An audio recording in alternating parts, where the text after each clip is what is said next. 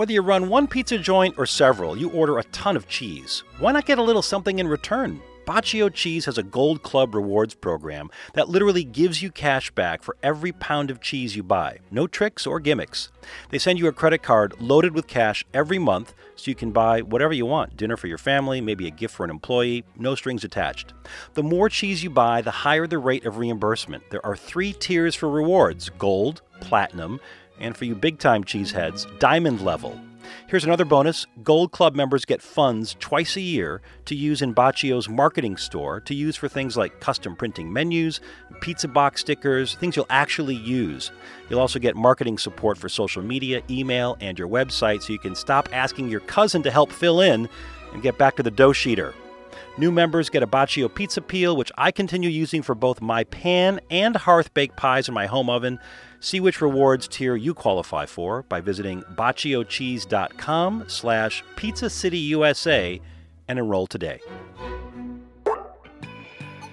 I don't like to assume that the tomato is going to be fantastic, right? I want to I want to know that it's fantastic. So I came up with these evaluation systems for specific products like tomatoes, cheese, and olive oil, uh, so that I can understand what makes a great tomato.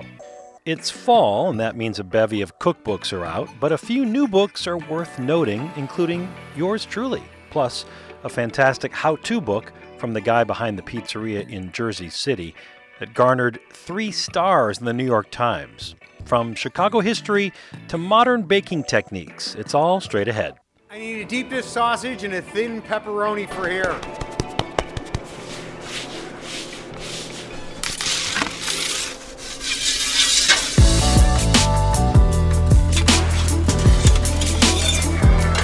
This is Pizza City, the podcast dedicated to the art, craft, and passion behind some of the world's greatest pizzas. I'm Steve Dolinsky, author of Pizza City USA and founder of Pizza City USA Tours in Chicago.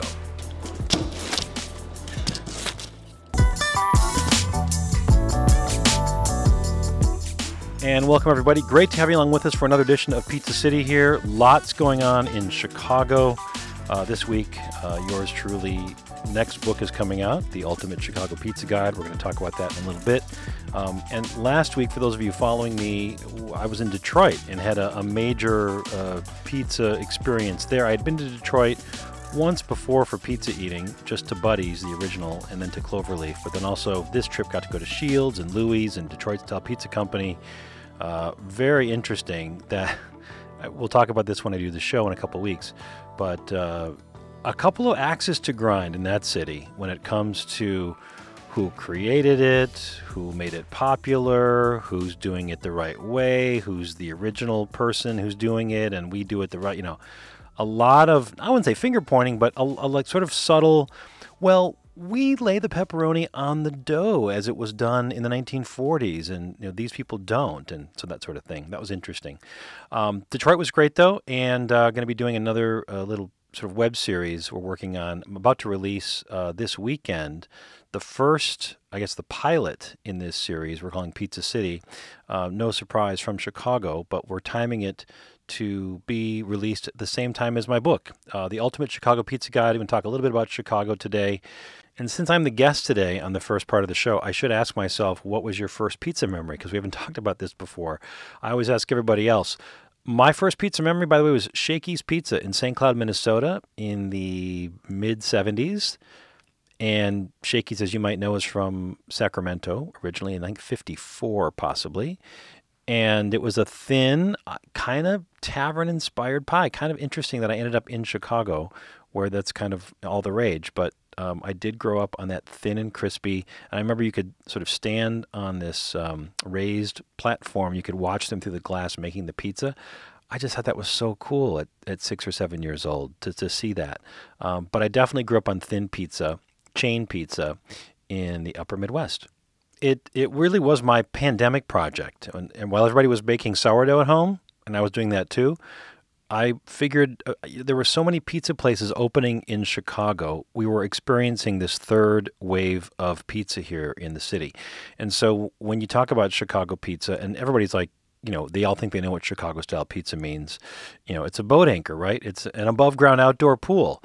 Uh, that's only really referring to stuffed pizza, which I I really learned a lot more in between these two books. So the first book came out three years ago, almost exactly. Um, that was Pizza City USA. But this next book worked on it during the pandemic and really also got to fill in some blanks because I just, from talking to people and being more immersed in the industry via the podcast and, and writing about it, you learn the real stories. Like, you know, the fact that Ike Sewell did not create deep dish pizza, despite the fact there is a, a plaque of some kind on the Uno's building that says he did. Um, he didn't. Peter Regas, a local historian here, who also debunked the myth that Lombardi's was the first pizzeria in America in 1905, not true. Uh, he found uh, proof otherwise.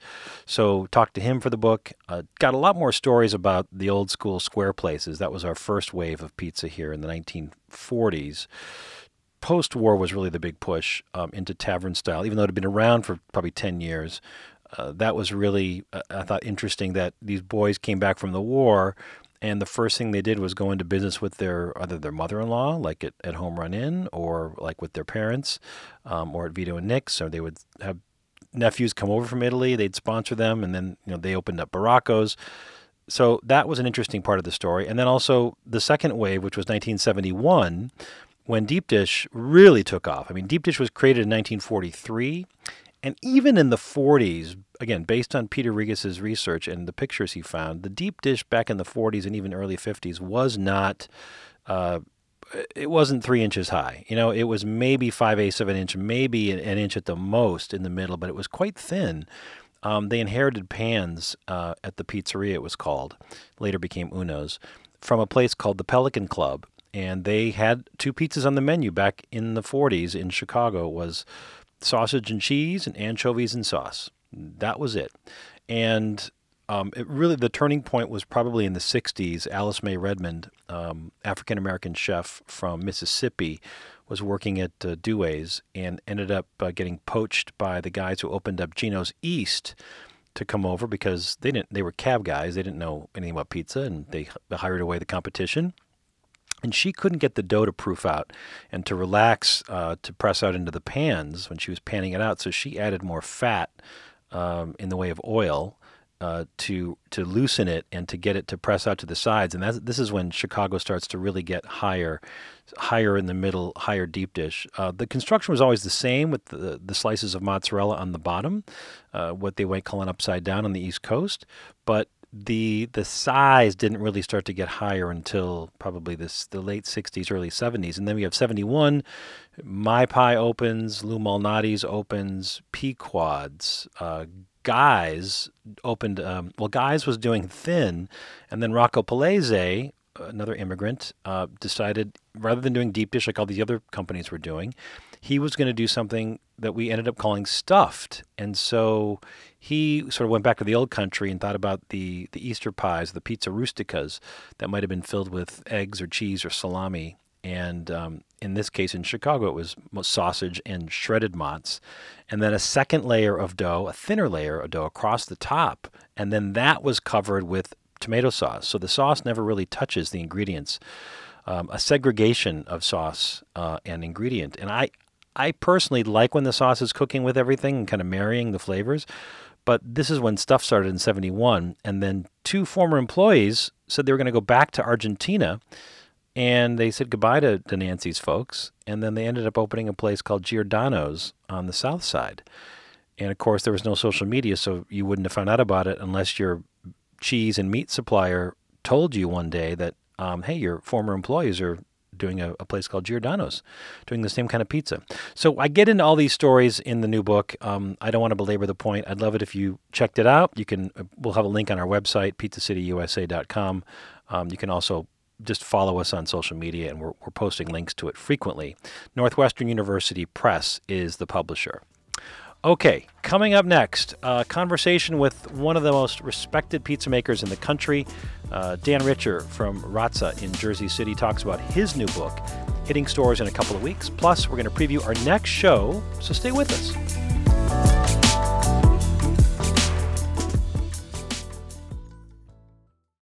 Pizza City is brought to you by Pizza Master Ovens. You love the sound of dough being transformed into crust. But what about the dough in your pocket? If you make pizzas for a living, then you know a fully loaded oven affects heat recovery time and makes everything take longer. That affects your bottom line. Say hello to Pizza Master, the most powerful electric oven on the market. Has clay ceramic hearthstones. That means crispy crust every time. And talk about precision. You can adjust both the top and bottom heating elements to make any style of pizza, which is what Paulie Gee's Logan Square owner Derek Tung was looking for when deciding to add Detroit style pizzas to his existing menu of wood fired pies.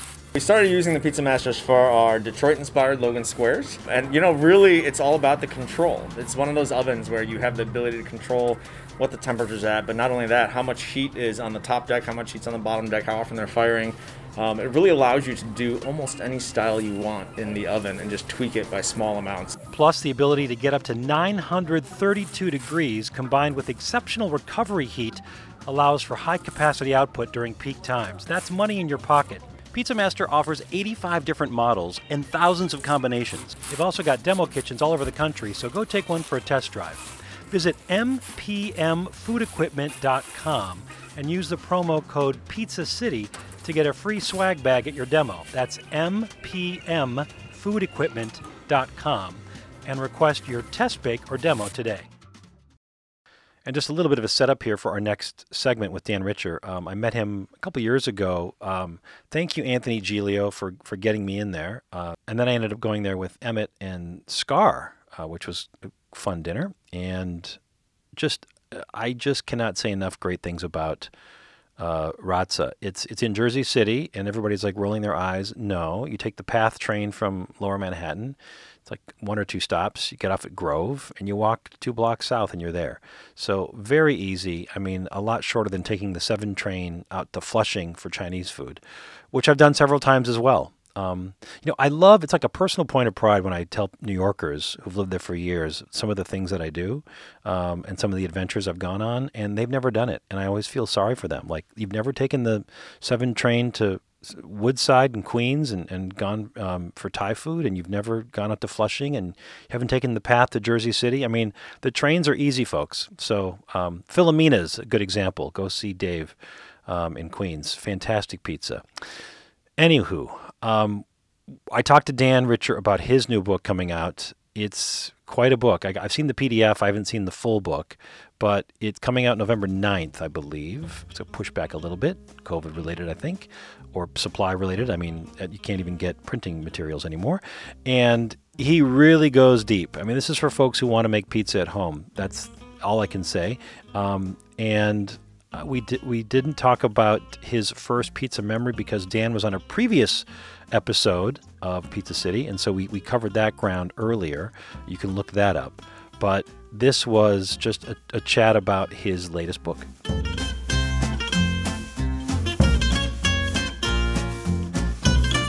Dan Richer, great to have you back on the podcast. You might be the first guest we've had uh, a second time. So, congratulations, sir. Thank you.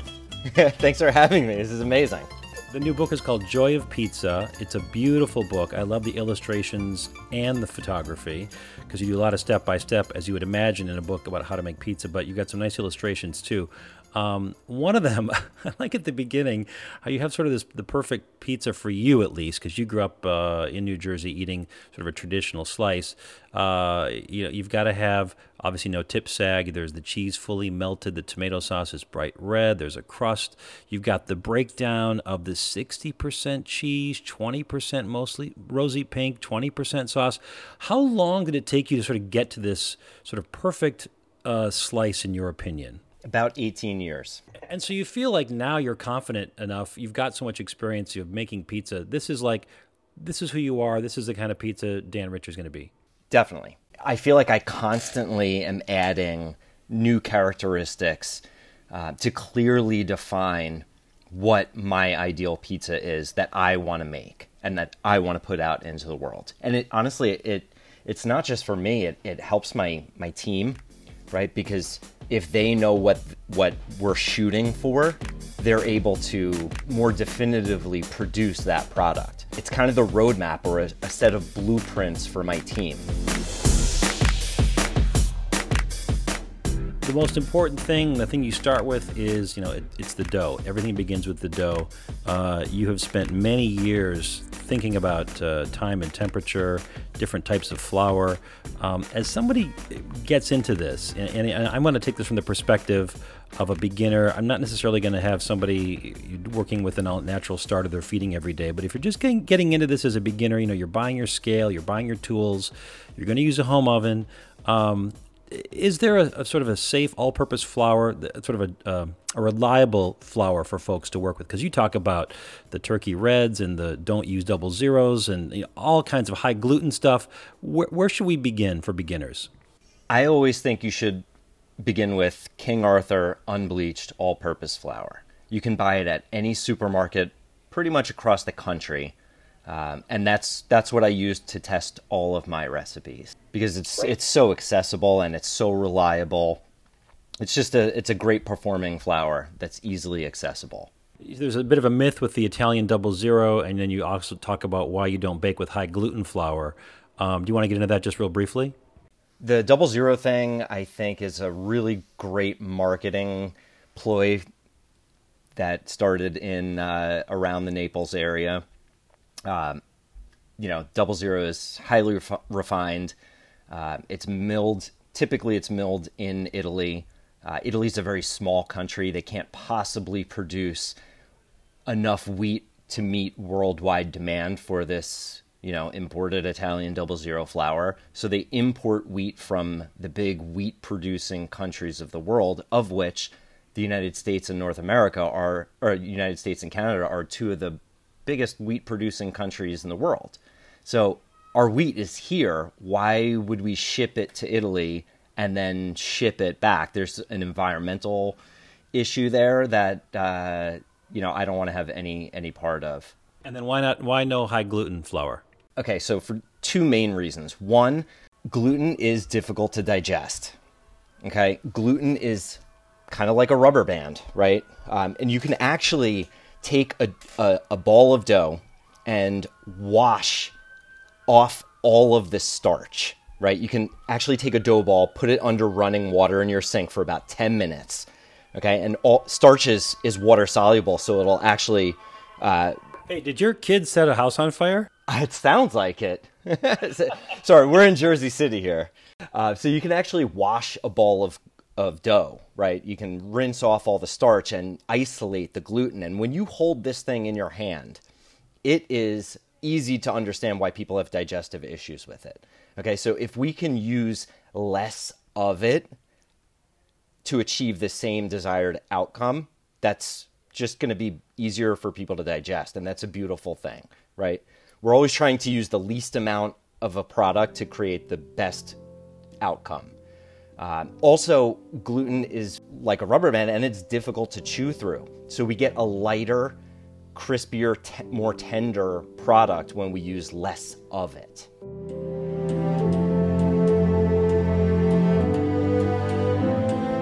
Things I want to talk about the fermentation process. You know, you, you get into this too with some great illustrations. Um, and I'm, again, I'm not going to talk about the starter as much as the commercial yeast uh, approach here. But you know, it's important, I think, and you talk about this. Maybe add first you add your your flour yeast in the bowl, then you add the water to get everything hydrated. You have a bit of a resting period, then you add the salt. Why do you add the salt after you've let this rest a bit? Flour is starch, right? It's predominantly starch. Starch is a, a long chain uh, carbohydrate, right? Um, and yeast consumes simple, simple sugars. So we need to allow the, when you mix flour and water together, enzymes are activated. Okay, it's the same enzyme that if you plant a seed in the ground and water it, these enzymes kind of bring bring the seed to life to in order for it to grow into a plant. Okay, those same enzymes are still in your flour because flour is ground up wheat seeds, right? So it still has these enzymes, and these enzymes are what break down the starch into simple sugars that the that the yeast can actually feed on. Right? So by delaying the salt, which as we know salt del- salt slows all biological activity. That's why people add salt to prosciuttos, right? cured meats are all salted to slow bacterial growth and, and slow down biological activity. So we delay the salt so that the enzymes can actually do their job. What about um, tomatoes and cheese? You have something called the rubric in this book that you refer to several times. Well, it's basically how you've assessed uh, or determined what kind of cheese or sauce or pepperoni that you're going to be using. Um, talk a little bit about that rubric approach. So, I am not the smartest guy in the world, okay? And uh, I don't have this magical ability to find a delicious tomato, right?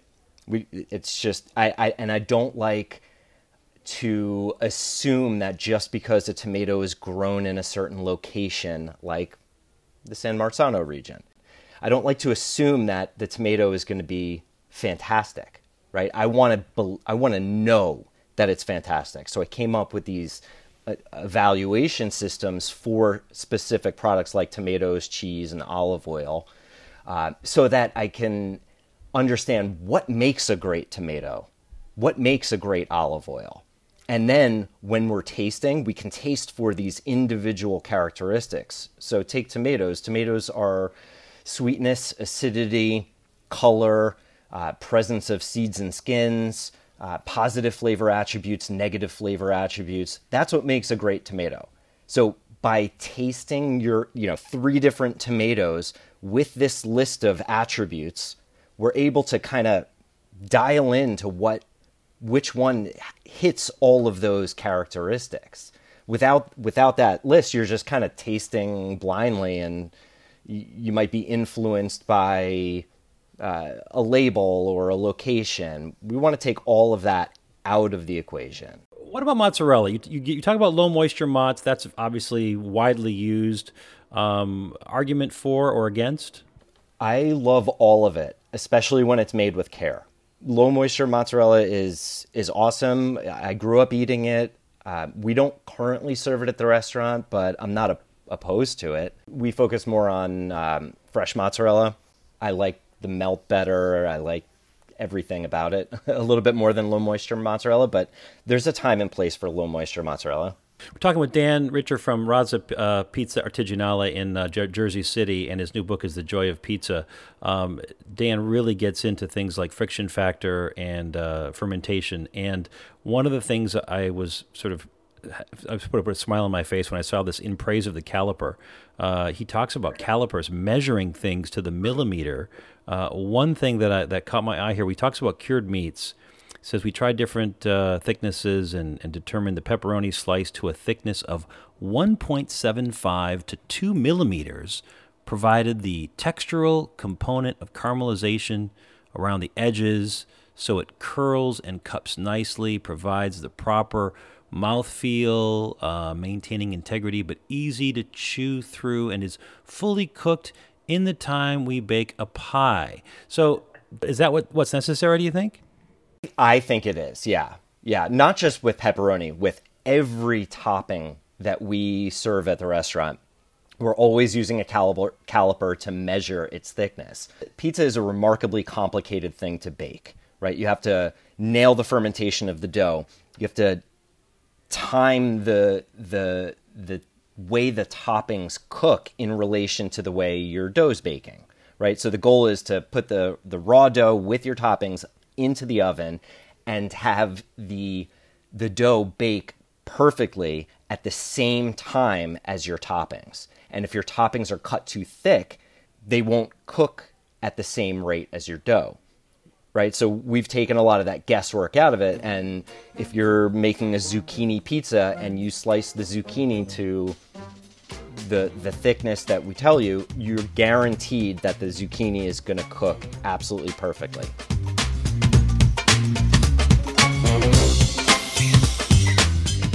Dan, did you was there just a lack of uh, help out there from a professional perspective for pizzas? Do you think? I mean, a lot of people have written books about pizza. I don't think anybody's gotten this specific though with how they approach. I mean, Peter Reinhart's a great source for you know baking. I've got the the pan pizza book here at home, um, but you really you really dive deep on this. Was there nothing out there? Is that why you wanted to tackle this?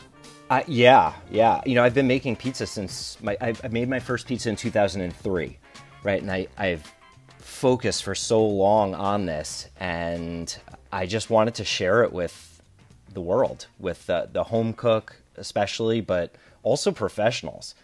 And a great uh, bit of technology here. You've got the, the little codes, the scans, just like we would scan for a menu now in a, in a restaurant with our phones. You've got, it looks like, all kinds of methods in, in terms of uh, anything from folding dough to launching into the oven. That's important to show people, yeah? Yeah, I, I'm a very hands on and visual learner. And there's only so much technique that you can learn from reading words on a page.